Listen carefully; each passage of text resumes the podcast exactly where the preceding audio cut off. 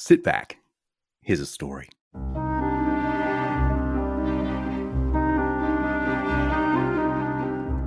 At the foot of Mount Taurus, 120 miles from the Mediterranean, a first century noblewoman named Thecla lived in Iconium, in a region of what we know today as Turkey.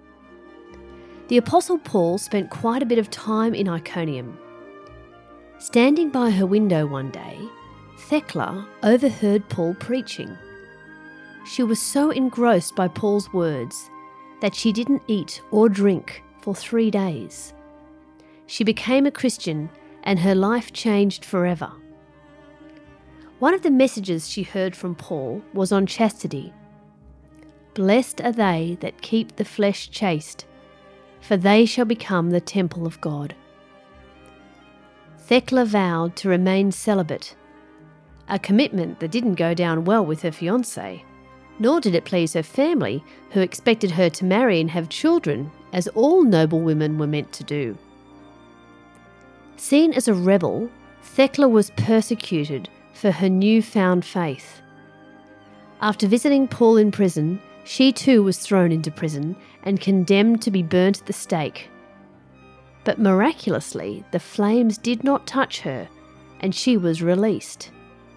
Thecla followed Paul to Antioch, there, one of the city's leaders fell in love with her. After she rejected him, he appealed to the governor, who sentenced her to be thrown to wild beasts. But in the arena, she remained unharmed and was once again freed to go in search of Paul. When they met again, Paul urged Thecla to spread the good news of Jesus Christ. She travelled to Seleucia in southeast Turkey, lived in a cave, taught the gospel, and conducted healings in the name of the Lord. Thecla conducted so many healings that there wasn't anything for the doctors to do. They grew angry and sent a mob to the cave to attack her. When Thecla prayed to God for protection, an opening in the rock appeared. Thecla went through the opening and it closed behind her. She was never seen again.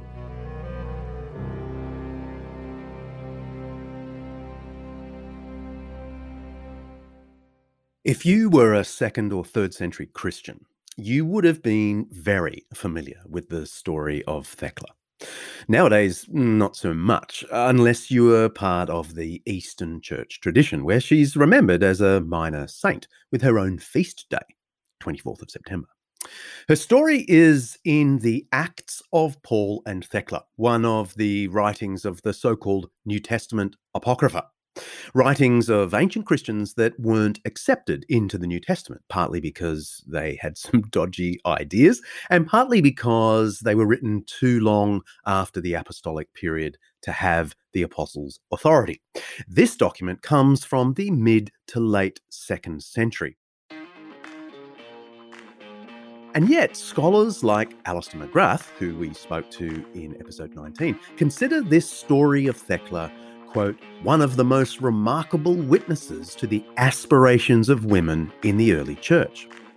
She defied the expectations of a woman of her time. She was a rebel. Her decision to follow Jesus was considered dangerous to society.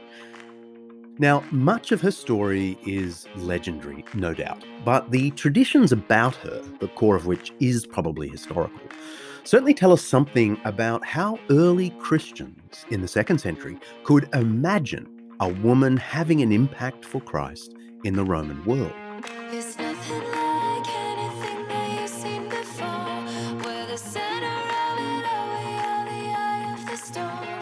This week, we'll be zooming in on some other early Christian women for whom we have good evidence, who had a profound impact on the church and its teaching in their time. I'm John Dickson, and this is Undeceptions.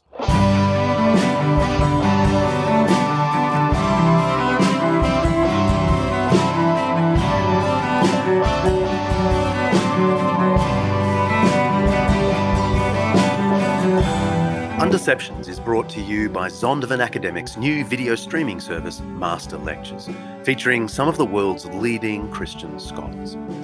Every week at Undeceptions, we'll be exploring some aspect of life, faith, history, culture, or ethics that's either much misunderstood or mostly forgotten. With the help of people who know what they're talking about, we'll be trying to undeceive ourselves and let the truth out.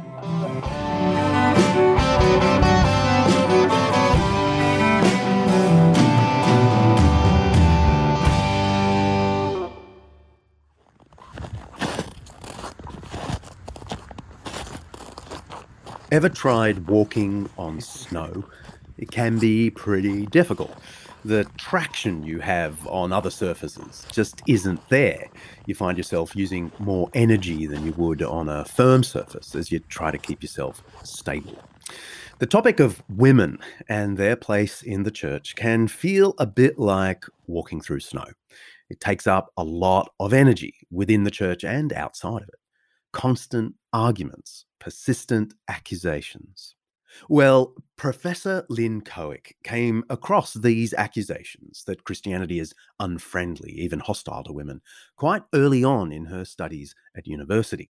So, since then, she's written quite a lot on this topic, including Christian women in the patristic world, their influence, authority, and legacy in the second through the fifth centuries, co authored with Amy Brown Hughes, and Lynn's Women in the World of the Earliest Christians.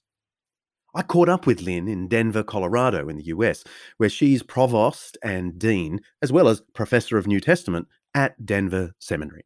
It was freezing there, and yes, we did actually have to walk through snow together. I asked Lynn to paint me a picture of what life in ancient Rome might have been like for the first women who heard the gospel. A Greek woman or a Roman woman, they would be part of the Roman Empire, um, and it varied depending on how much money you had. So you might want to think that uh, most people had enough money that they could last two or three days without getting more money to you know tell them so they weren't subsisting day to day like on handouts. They were either out in the fields or tending flocks if they were more rural or they were shopkeepers or they were artisans. We know women who made jewelry uh, certainly were part of the clothing industry so everyone though was working so i think that's one image you want to have you did have some maybe uh, 7 to 10% who were quite wealthy. They had a lot of leisure time. But everybody else, they, they were working hard. And then, of course, you did have the those who were terribly impoverished, uh, and they might make up 20% or something like that. Um, some women were slaves. Can we say generally that women in this period, whether Greek, Roman, Jewish, were oppressed? women, you could say women were oppressed at this time if you use modern standards. If, if we assume that women should have the right to vote, then yes, they were oppressed. Of course, so were men. They were really, it was a very different governance system back then. So I, I think from having legal rights, if, if that's the, the standard, then again, I would say, yes, probably you, you could say that women were oppressed, inasmuch as women could not by themselves go into court and represent themselves. They needed a male guardian. They would need a male guardian to sign off on if they bought or sold a piece of land. So they could buy and sell. They could own property. They, they could have their control of their own wealth, but they couldn't distribute it in legal uh, ways without having a man sign um, for it. Lynn is hinting at something a lot of scholars note today. Women were sidelined by men in a range of ways in the ancient world, but we're probably wrong to imagine a kind of handmaid's tale of subjugation and reproduction. They could speak up for themselves, they could buy and sell, they could sometimes even divorce their husbands at will, but they weren't at the center of political life, that's for sure. They lacked access to the wheels of power. So it's mixed, and we have to be cautious, make sure we don't read uh, modern agendas back into ancient evidence. And the same is true when we come to the topic of Jesus and women. Our modern pro women intuitions can't be allowed to run amuck with the historical evidence. Nor should we let modern church debates about women's ordination muddy the waters of a discussion about what was really going on in the first century. Let's get back to Lynn, who is the consummate, careful scholar on this kind of stuff. I think that uh, Jesus, in inviting women to follow after him, was not unique. We have a community that left scrolls, called the Dead Sea Scrolls. It, uh, they, um, is a, it's a deposit of scrolls left near the Dead Sea at a place called Qumran. And the community that is described there seems to have allowed for women to be full members, maybe not with the same level of authority, but nevertheless full members. Um, we know of women who would self-identify as Pharisees. Um, it, it, th- there are there are ways that Jewish women could participate in the life of first century Judaism, even in these smaller groups like Jesus followers or Pharisees or something like that. And so, in that sense, Jesus wasn't unique in inviting women into his, his circle of disciples. Just a quick explainer here. A Pharisee was a member of a Jewish sect that kept strict observance of religious ceremonies and practices and adherence to oral laws and traditions. Uh, Pharisee is not a job like priest or scribe, it's just a faction. It's like saying Protestant. Anyway, Pharisees thought of themselves as the most pure of all the Jewish factions. In fact, the word Pharisee probably comes from the Hebrew word for purity. Some women identified with that version of Judaism rather than, say, the traditions of the Sadducees or Essenes or any of the other factions of ancient Judaism. So there was nothing different about uh, Jesus? Well, the what he was saying in the midst of these disciples was different. There was some content distinction, which then probably led to the way in which the men and women who followed him interacted themselves. So, in that, what I mean by that is it appears that women and men, if they had gifting and capabilities, led together. It would not be surprising to have women who held positions of responsibility in the in the community because of how Jesus was uh, uh, organizing their their communities. I've often heard it said, in fact, I think I might have said it myself a few times, that it's really striking that Jesus chooses to place women at the center of some of his parables, the stories he used to illustrate his moral or spiritual lessons. Lynn says, sure, Jesus uses women, but not just women. He also would put front and center the Samaritan. And the Samaritan was seen as someone you wouldn't want to emulate. Uh, was, I don't know if I would say he was an arch enemy of the Jew, but those two didn't get along, even though they were neighbors they didn't get along. Um, and, and so I think, given the fact that women wouldn't have the same level of opportunities, daughters wouldn't have the same level of opportunities as sons, stood out as, in, in certain ways, they could be marginal, right? And Jesus' message was inclusive, even of those on the margins. So those who were not Jews, but were Gentiles interested in the Jewish way or in the Jewish God, who called out to, to Jesus, the woman whose daughter needed healing. And Jesus uh, after a, a, somewhat odd conversation, this is in the Gospel of Mark and the Gospel of Matthew, um, says to the woman, Your faith has made your daughter well. And, and so he's, that's not, it's not just that he was talking to a woman, this was also a non Jewish woman. And that fit his overall message. And so that's where I would say we, we can talk about how Jesus' message was so affirming to women when when we think about it in the overall context, that it's affirming for everyone. And that, uh, that, that was the specialness, I think, that drew uh, many people to him. Yeah, so you're sort of saying uh, it's not that we're casting Jesus as the feminist, he was the inclusivist. Yes. I don't know how to love him, what to do how to move him. I've been changed.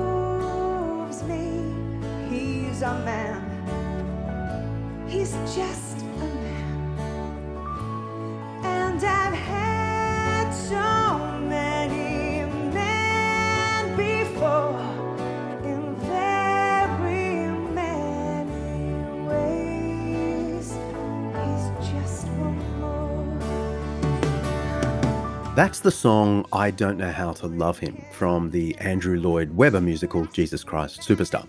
It's from a 2012 arena production where Mel C, yes, Sporty Spice, played Mary Magdalene and sings to Jesus, admitting that she's fallen in love with him. It's one of the more controversial takes on the figure of Mary Magdalene, though certainly Andrew Lloyd Webber is not the first or the last to suggest a physical relationship between Jesus and this Mary. It's a theory that's often rolled out, and in popular culture, no one has rolled it out with more fanfare than Dan Brown in his best selling book, The Da Vinci Code, where Mary Magdalene is depicted as Jesus' wife.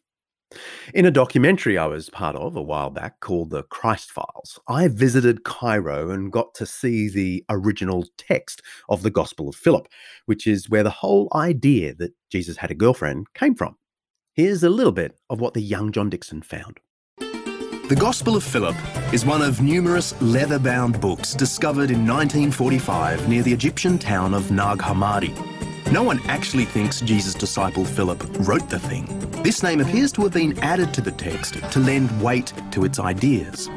This is the text, the only one, from which people have extracted the idea that Jesus married Mary Magdalene and had children with her. It all comes down to a couple of lines. The Saviour loved Mary Magdalene more than all the disciples and kissed her on her mouth often. The other disciples said to him, Why do you love her more than all of us? The Saviour answered and said to them, Why do I not love you like her? Because the manuscript is a little damaged, as you can see here, we're not exactly sure what was in the original. Uh, for instance, where it says Jesus kissed Mary on the mouth, this is a bit of guesswork um, since just where the word mouth might have been, uh, there's a lot of damage. Uh, Jesus may have kissed Mary on the cheek or the hand or the big toe, for all we know. Mary Magdalene has been labelled many things sex worker, saint, sinner, witness, wife. So much has been written about her, it might seem impossible to get the real answer to the question who was she really? You might say she's the Bible's most mysterious woman. Mary comes from a town that um, had decent trade at the time, and I think she's a businesswoman, and she has some resources. Um, she also falls ill with some sort of disease that Jesus heals. And that, that really is kind of the baseline for who she is. And after she is healed, like others whom Jesus heals, she becomes a devout follower and, and she stays at his side up through the end. Mary Magdalene's is introduced in the Gospel of Luke um, at the beginning of chapter 8. Uh, just a little bit of information we, we get about her. But then the early church um, tries to fill out that information and begins to conflate her story with some other stories. And that's where you get the notion that, well, her sickness had to do with her being a, a sinner. Then she had so much to repent of. And there's beautiful artwork that's created uh, that shows uh, a very penitent Christian. It's very powerful artwork, but I don't think it actually represents who she is. When you do that, when you make her something that she's not, you you lose who she really was. And and she can be a wonderful role model for today. A person, a woman who is you know, kind of just your your average working woman who has a business, who travels you know, from town to town, perhaps with, with her business there around the uh, Sea of Galilee, and contracts a horrible illness. And like many people today, when you get ill, you begin asking all kinds of questions that if things are all going well, you don't necessarily focus on. And when her questions about what happens next were answered by Jesus with his healing and, and his whole message that he uh, gave her, she became a disciple and, and an ardent one, one who stayed uh, with him even at his time in the cross. How much do you make of you know her being a witness to the resurrection and being sent to tell the other uh, disciples. Do you, do you think that's just uh, an accidental element of history, or do you think that the writers of the Gospels are actually trying to highlight her role as an important disciple and witness? I, I think it's the latter. They are trying to emphasize her, uh, her voice. Um, they, it, at that time, you you wouldn't necessarily put your foundational beliefs in the mouth of a woman. Um, it it wouldn't carry the same sort of weight as if it was in the mouth of a man, uh, although maybe not a slave man, right? I mean, class would also come into play here, but uh, it, it's not it's not so much that women weren't trusted in and of necessarily um, individually, right? Like I think you know people trust sons trusted their moms and you know i mean there was a respect there for your elders and and so in, in that i don't want i don't want to create a picture like everyone thought all women were stupid. It's not the case. But as a group they were seen as more gullible or less reliable more um, taken to imagination and so when when she comes back saying, I, I've seen the risen Lord, I mean, that's a pretty amazing statement. And and a lot of the disciples say, oh, I got to see this for myself, right? And I think they don't completely dismiss it out of hand because they know her, but they also think, I'm not going to take it just at face value. I got to see it myself. So uh, I think the the if the church could have said, Peter saw the empty tomb and he was raised, they would have done it. I don't think they would have tried to create this story of women seeing the tomb uh, as, as a way to inf- uh, reinforce belief in this story. Uh, they would have they would have made up a different story. So that suggests to me that in fact Mary Magdalene really was the the person who came back to the group uh, and and spoke the words. Let's press pause. I've got a five minute Jesus for you.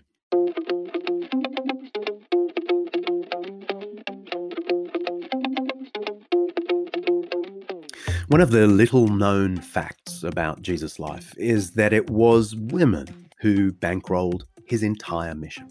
You've probably never stopped to wonder just how much it might have cost to travel throughout Galilee and Judea as a party of 13 over a two to three year period.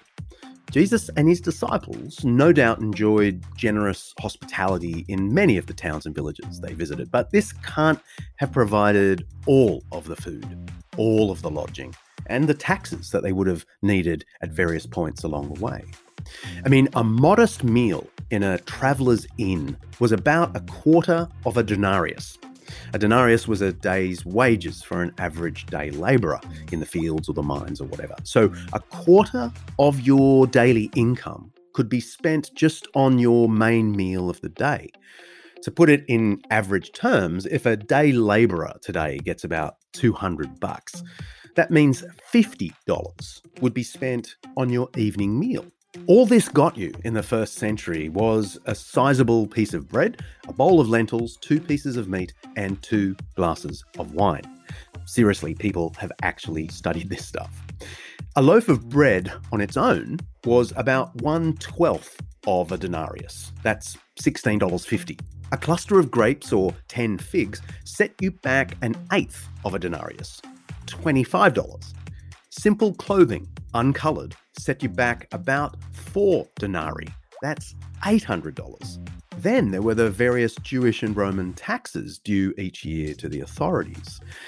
Even assuming Jesus and his disciples lived modestly, which is a fair bet, the bill for this two to three year preaching tour would have been massive. Where did the money come from? Tucked away in the Gospel of Luke, chapter 8, is the answer. After this, Jesus travelled about from one town and village to another, proclaiming the good news of the kingdom of God. The twelve were with him, and also some women who had been cured of evil spirits and diseases Mary, called Magdalene, from whom seven demons had come out, Joanna, the wife of Chuza, the manager of Herod's household, Susanna, and many others. These women were helping to support them out of their own means. Now, these words at the very end, helping to, in the last line, are not actually there in the original Greek. The passage literally says these women were providing for them out of their own means. The point is pretty significant. As Professor John Meier of the University of Notre Dame writes, this passage preserves a valuable historical memory.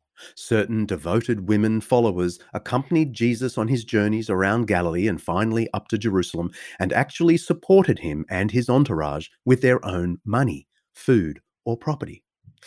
Such a passing and uncontrived detail, one that was also potentially off putting to ancient male readers, has a strong claim to historicity. Most scholars accept this as a real uh, part of Jesus' life.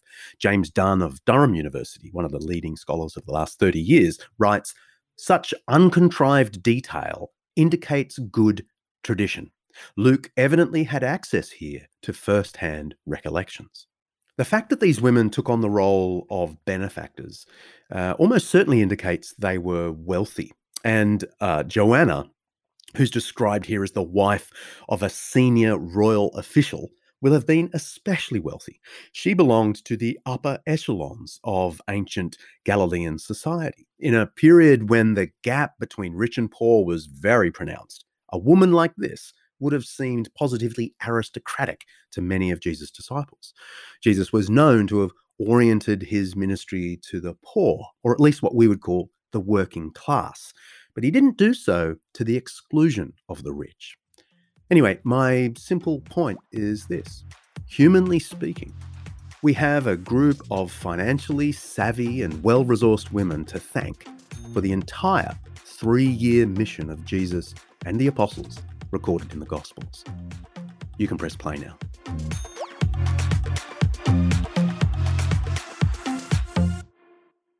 Jesus might not have been the feminist some want him to be, but in his inclusivity and emphasis on those on the margins, women were brought into his fold in pivotal ways. So it's after Jesus that things go pear shaped for women in Christianity, right?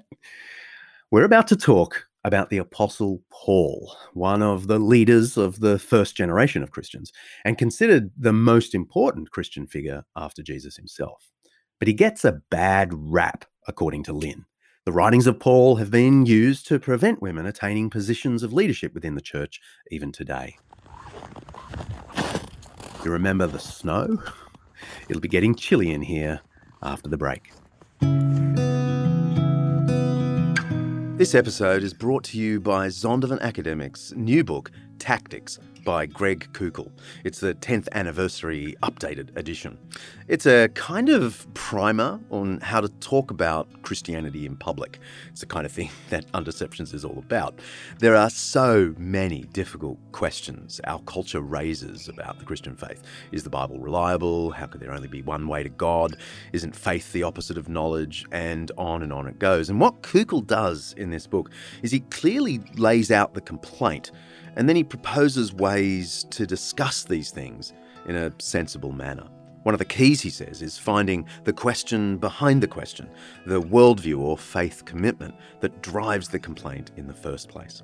Koukl has been running seminars on this stuff for decades, so the book is full of know how, not just theory, but practical know how. The book is clearly pitched to people who are Christians wanting to have healthy conversations with those who don't believe. But actually, I think doubters would find benefit from this book. It might give you better tactics to counter Christians, actually, but it might also challenge the basis of some of your doubts about the Christian faith. Anyway, head to zondervanacademic.com or any of the online booksellers and check out Greg Koukl's Tactics, a game plan for discussing Christian convictions.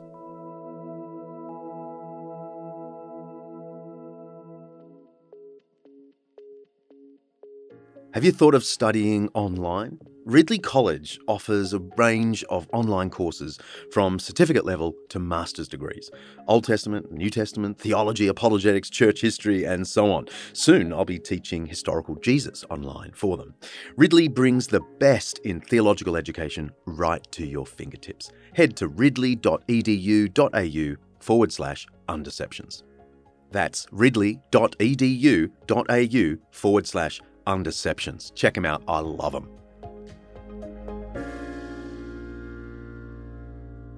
What did women experience when they came into contact uh, with Paul and his churches that he's starting in the decades after Jesus? I mean, the story is, the perception is, that's when they started to be oppressed. And, and I think Paul would be very surprised and saddened to know that that's a legacy that is imputed to him. Um, I think what he would say is, ah, I, I enjoyed working with the women that, uh, that he mentions, for example, at the end of the book of Romans or in Philippians or in Colossians. I can name so many of his letters where he talks about women who he worked with, and he calls them co-workers. He describes them in the same way that he does uh, his male co-workers.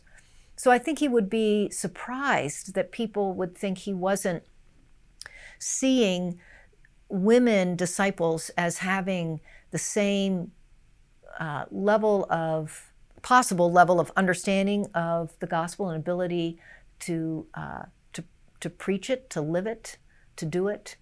Um, so I think that Paul's misunderstood in in some ways. Having said all of that, I think it's also really important that we don't bring our 21st century mindset back into the first century. Um, the first century was a patriarchal world, and everybody operated on on that. That was just kind of what people thought, and so the if that's what you're up against, how do you preach the gospel that that certainly cuts away at patriarchy, but yet also makes sense of, of their lives. So I think that was the challenge that Paul had. He had to, to explain the gospel to them in their moment, in a moment when women couldn't go to court on their own. If, if a woman wanted to separate from her husband, what we might call divorce, she could uh, do so only if she had uh, a male guardian, uh, maybe a family member or a friend, represent her also in the court, right? That, that's the reality that Paul had to deal with as he then tried to shape his churches.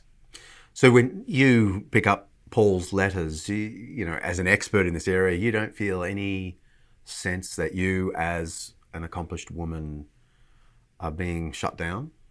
No, I don't feel that I'm being shut down. Uh, and thank you for saying that I'm accomplished. I appreciate that. I think that um, Paul was intense. You certainly get that uh, from his letters, or I get that from his letters. He's a man driven by a mission.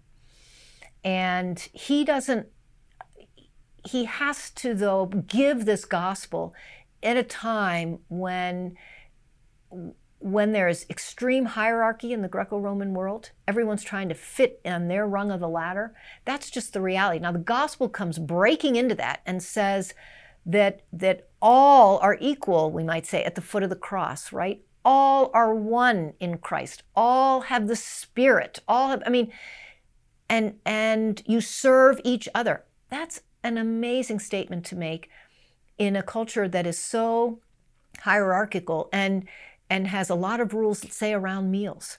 And then, and then you come in and you say, let me tell you about the meal that Jesus uh, started with his disciples and that we're to do uh, at, on a regular basis. And we share the bread and the wine, so to speak. Okay, well, in Paul's culture, uh, that if you had someone who owned slaves, they, they would never dream of uh, sitting or having the slave recline at the table and giving them something. Except for one or two days a year, Right. right? In the in the yes, festival. In, in the festi- in the festival, that crazy festival time when you the upside down the, uh, That's right, and it and it only works because the rest of the time it's quote unquote right side up. Exactly right.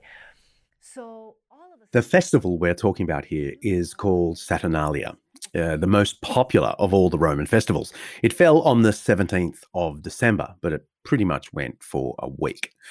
It was dedicated to the Roman god Saturn, of course, but frankly, no one knows its origins, and it's really weird. Basically, all work and business was suspended for the week of festivities. And the most striking thing about it is that slaves were given temporary freedom for that week to say and do what they liked. They could even sit at the table of their masters and talk back to them without getting into trouble. Uh, the world was turned upside down for a week, and then everything went back to good Roman order. It's really weird. So all of a sudden now, you have on a regular basis this kind of upside downness, and and Paul really uh, pushes that, um, but he he and he has to keep reminding them that um, of of this upside downness, and you know it. But he also he wants them to know that the gospel can be lived out even in an imperfect culture. Look, there is so much more debate on the place of women in leadership in the church. But frankly, it's a little insider baseball to tackle on this podcast. Some church authorities say yes, some say no, some say in between. I say let's just cut each other slack across the divide. But regardless of the endless church debates, there still remains this truth the early Christian church was not a hostile place for women. In fact, there were some seriously impressive women, particularly in the second and third centuries, who we should all really know about. There's uh, two famous uh, women, Perpetua and Felicitas. Perpetua, they, they, they lived about uh, very, very early in the 200s. 203 is their martyr date. Their birthday is sometimes how it's called. Perpetua is from a fairly wealthy family. They live in North Africa. And uh, she becomes a Christian and keeps a diary while she's imprisoned. After she uh, is um, put in this prison, she continues to have conversation, some conversations with her family, and those are talked about in this uh, diary. She has some visions; those are also described in the diary. And then the the final day when she's in the arena, and she and the small group of Christians around her are uh, condemned to the beasts and and die horrible, dramatic deaths. Uh, alongside her story, which takes up most of this, is another story about a female slave who's pregnant. And she gives birth a bit early, so in her eighth month, um, so that she, and, and they pray that this will happen so that she could be part of this group as a Christian martyr also. So she has her baby. The baby is um, is born uh, within 24 hours or so of when the rest of the group is going to go into the arena, and so she's able uh, to join them. And it's it's a fascinating story of how she thinks about her own giving birth to this daughter, and how she herself is a daughter of God, and how Christ is living in her, even as her daughter lived in her. It's just a fascinating way of thinking about and, and what the uh, thinking about childbirth, about uh, Perpetua talks about nursing her son. There's all kinds of female imagery, well, you know, biological female imagery that is also put to theological use, theological reflection. And I, I point that out because I think we have a sense that women were completely silent as the church was doing theology. That's not the case. Women were thinking theologically, and they were also thinking about their own experiences that the typical experiences of having a baby, nursing a baby, And what does that mean theologically? And the rest of the church picked that up. Perpetua and Felicitas were celebrated each year by the by the church as martyrs. So it, it's important, I think, as we reflect back on what was happening in the early church, we don't just imagine there were a bunch of bishops sitting around, ma- male bishops sitting around, coming up with these abstract creeds. There was a lot of action, and women were a part of that. Another revered woman is Macrina.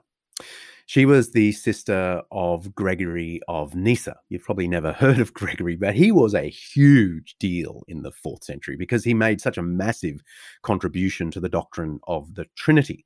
That's the idea that God is one, but he is one in three persons Father, Son, and Holy Spirit. He is one of the most uh, celebrated theologians of the period. That's Gregory. But what of his sister, Macrina?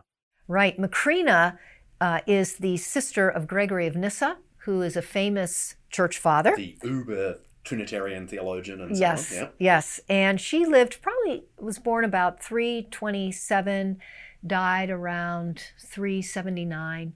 She comes from a very wealthy family. Um, her parents are Christian, um, and and then through a series of events, uh, they decide that they will uh, live uh, much more ascetically, um, and she she invites the slaves that they had had, or the um, workers that that were on the estate, to uh, live in what we would uh, call today like a monastic kind of rhythm, and and so that's that's what she set up. Um, but her there, there's a book that her brother writes called The Life of Macrina. It's probably written around 380, so shortly after she died. And then he writes another volume called On the Soul and the Resurrection, which also uh, has a lot of reflection on her death, very similar to his work, uh, Life of Macrina. And he, he is drawn to his sister as one who teaches him. He saw her as, if you will, the smart one. She was the philosopher. He was led by her. And when he finds out that she's ill and potentially going to die, and he travels to be at her side, at different points in this journey as he goes, he has this vision that he's trying to understand. So he's thinking about it, thinking about it, when he comes to her side and, and she passes on, um, he then realizes what this vision was telling him. It was telling him that his sister, who died in her bed, his sister should be understood as a martyr.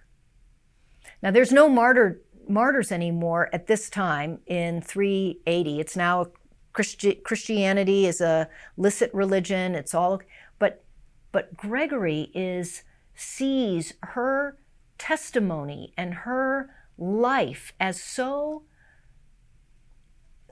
given to God. And I think one of the interesting things for um, Gregory here is he understands his, his sister as a martyr.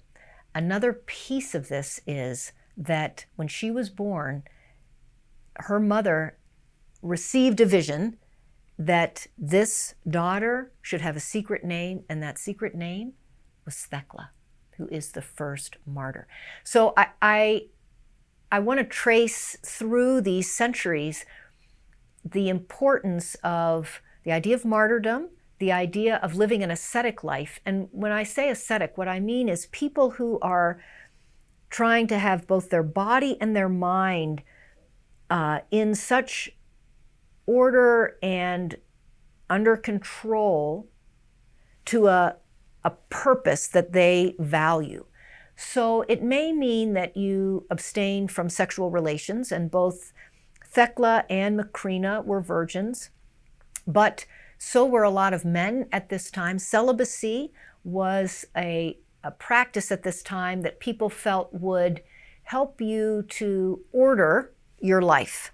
Um, not everyone was uh, celibate but some were, and, and it was that it was for that purpose. Um, Macrina demonstrates not just this ordering of body and mind for now, for today, but she was driven by this desire for the resurrection of the body and this eternal love that awaited her. And so that that was sort of in a nutshell what her philosophy and her way of life were that was so compelling to her brother. Uh, and when you think about it, I mean, here's a man who writes about theology, who's one of the great theologians of the church. And when he wants to think about the soul and the resurrection, he thinks about his sister and her life and her teachings. One of my favourite little details in the early second century is buried in a letter from Pliny the Younger to the Emperor Trajan. Pliny was the governor of Bithynia, modern day Turkey, where he had a number of Christians presented to him in court. It's not clear what they were charged with. Even Pliny wasn't sure. That's why he wrote to the emperor. But even though Pliny reckons they were harmless idiots, he came to the conclusion that they should be tortured and killed if they wouldn't recant their faith. I dismissed any who denied that they were Christians when they'd repeated after me a formula calling upon our gods and made offerings of wine and incense to your statue, and furthermore had reviled the name of Christ, none of which things I understand any genuine Christian can be induced to do. If they persist, I order them to be led away for execution. For whatever the nature of their admission, I am convinced that their stubbornness and unshakable obstinacy ought not to go unpunished. Pliny goes on to talk about the things he's discovered about this sect, the Christians, about what they get up to. And basically, he just says all he can find out is that they get up before dawn and sing a hymn to Christ as God. They share a meal. They uh, make a vow not to do anyone wrong. And he's just not sure he's got to the bottom of it. So he has an idea to get more information. I tried to extract the truth by torture from two slave women, whom they call deaconesses. I found nothing but a degenerate sort of cult. I therefore postponed the investigation and hastened to consult you, for the matter seemed to me to warrant consulting you, especially because of the number involved. For many persons of every age, every rank, and also of both sexes are and will be endangered, for the contagion of this superstition has spread not only to the cities, but also to the villages and farms. Perhaps you missed my favourite bit. These deaconesses, he says. In trying to get to the bottom of what Christianity is all about, Pliny decides to torture two slaves. And these slaves are women. And they had the title, he says, deaconesses. It's odd. Why would Pliny go for women like this? Well, I think because these women, he felt, had uh, had information about how the, the church was run. And sadly, whether they were women or men, he would have tortured them to get answers because that just is how they felt the system needed to work. You weren't going to get the truth unless you tortured. The fact that they were slaves, I think, signals for us the reality that Christianity, for a while, this is now early second century, um, had more members that were of the lower levels of society rather than the upper crust. Uh, that that just simply um, variety of evidence leads us to that. So we shouldn't necessarily be surprised that you have women who are slaves who are also in some way representative of the church's leadership, that they can speak somehow for the church that's what Pliny assumes, and and I think, you know, that that's probably correct. What's your hunch uh, of what that title meant? I mean, obviously Pliny got that title from them or from the church, whom they call deaconesses. He probably has no idea what that means, but he's just relaying it as a as a title. What do you think they were doing to get that title? Boy. Yeah, boy, that's that's a that's a very interesting uh, and hard to answer question because we don't really know enough to know exactly what they what they were doing. In some way, they I would imagine that if they had leadership roles in the church, it would also involve serving. in some way. And the, the, the language around uh, leadership in the New Testament is connected with serving others. That's even a self designation. Some of the apostles will talk about themselves as a slave of Christ. So, um, while they are leaders, I, I also want to emphasize one of the amazing things that church doesn't get right all the time, but what they aspire to is leadership that thinks of the other first, that's not a power push. Once you recognize that that's the at, at least the goal of leadership within the church, then it shouldn't be terribly surprising that you could have slaves functioning in in that role, just like you could have um, women uh, and men of a higher uh, class functioning as leaders because of the way leadership was understood, which, uh, best I can tell, is a different way of understanding leadership than the Romans would have would have understood it.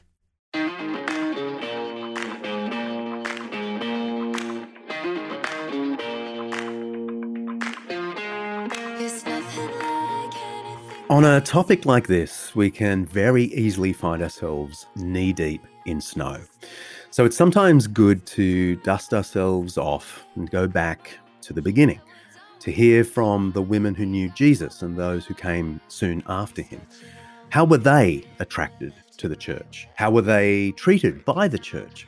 What influence did they have? What legacy did they leave? The church in the ancient world showed women a new way of being. The gospel message offered freedom that they'd never experienced before, and they flocked to Christianity because of it.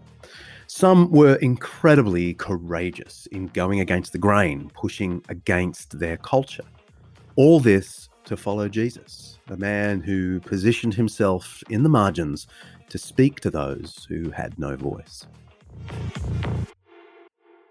remembering is important. I think it, it, it's very important that we know that there were women who used their money to support, like a Jerome or uh, Chrysostom or other church fathers. It's important to know that Gregory of Nyssa didn't think about his great theological thoughts on his own, but he was greatly informed by his sister.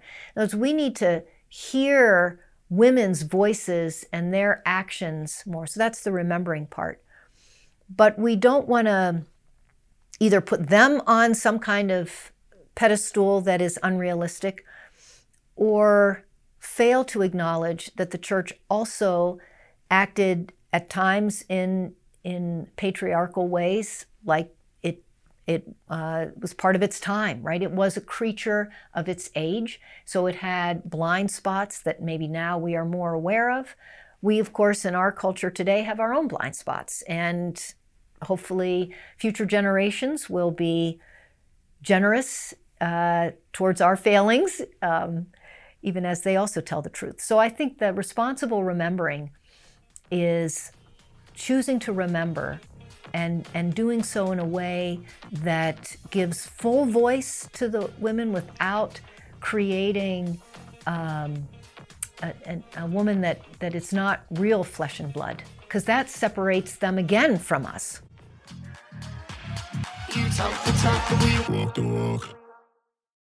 Got questions about this or other episodes? I'd love to hear them and we'll answer them in our upcoming Q&A episode.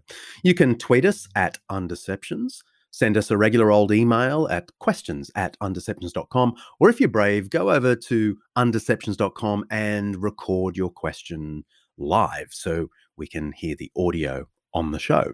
And while you're there, check out everything else related to this and other episodes. If you like this show, perhaps I can give you a gentle nudge to check out another one that's just now out. It's called Life in Wartime with David Robertson and Steve McAlpine, two great thinkers. It's another member of the Eternity Podcast Network.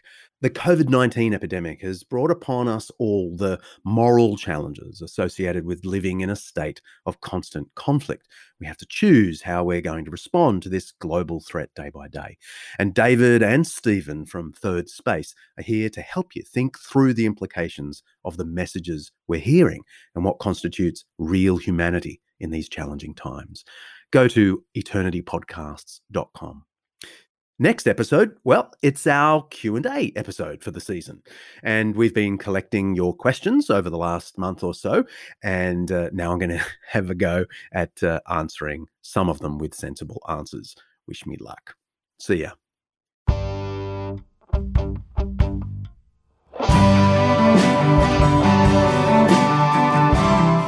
Undeceptions is hosted by me, John Dickson, directed and produced by, we can fill that in later, with Kaylee Payne. Our theme song is by Bach, arranged by me and played by the fabulous Undeceptions band, editing by Bryce McClellan. Special thanks to our series sponsor, Zondervan, for making this Undeception possible. Undeceptions is part of the Eternity Podcast Network, an audio collection showcasing the seriously good news of faith today. Maybe just later you can drop in the words Mark Hadley. Would that be okay, Mark? Just drop them in where you like, okay? Mark Hadley. Mark Hadley. Head to undeceptions.com. You'll find show notes and other stuff related to our episodes. Over the coming weeks, we're transforming undeceptions.com into a whole library of audio, video, and printable stuff from lots of authors, actually, designed to undeceive and let the truth out.